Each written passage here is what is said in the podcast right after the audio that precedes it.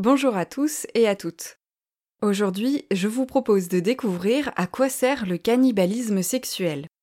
Manger son partenaire après l'accouplement est une pratique rare dans le monde animal, mais qui ne manque pas de nous fasciner.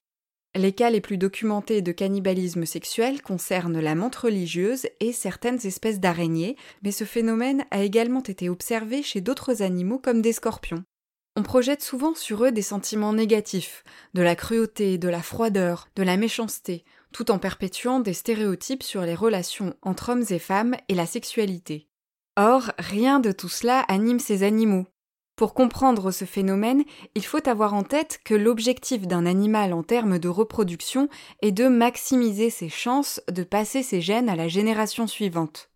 Chacun des deux individus qui prend part à l'accouplement va tout faire pour atteindre cet objectif, même s'il faut pour ça croquer un congénère ou se faire croquer.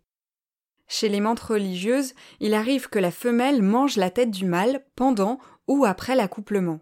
Elle bénéficie ainsi d'une source supplémentaire de protéines, tandis que le mâle, lui, a accompli sa mission. Il a beau avoir la tête coupée, il a réussi à transmettre ses gènes à de futures petites menthes. De nombreuses espèces d'araignées pratiquent elles aussi le cannibalisme sexuel. Pour les femelles, l'avantage est, comme chez les menthes, de bénéficier d'un apport nutritif intéressant.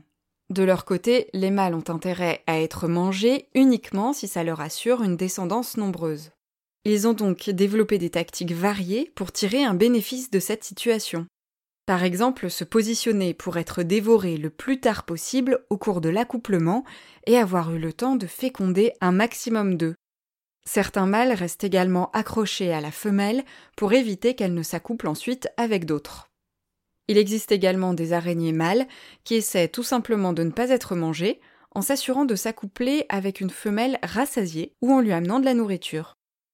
Le cannibalisme sexuel intervient parfois avant l'accouplement. Ce comportement est généralement lié aux variations de quantité de nourriture disponible.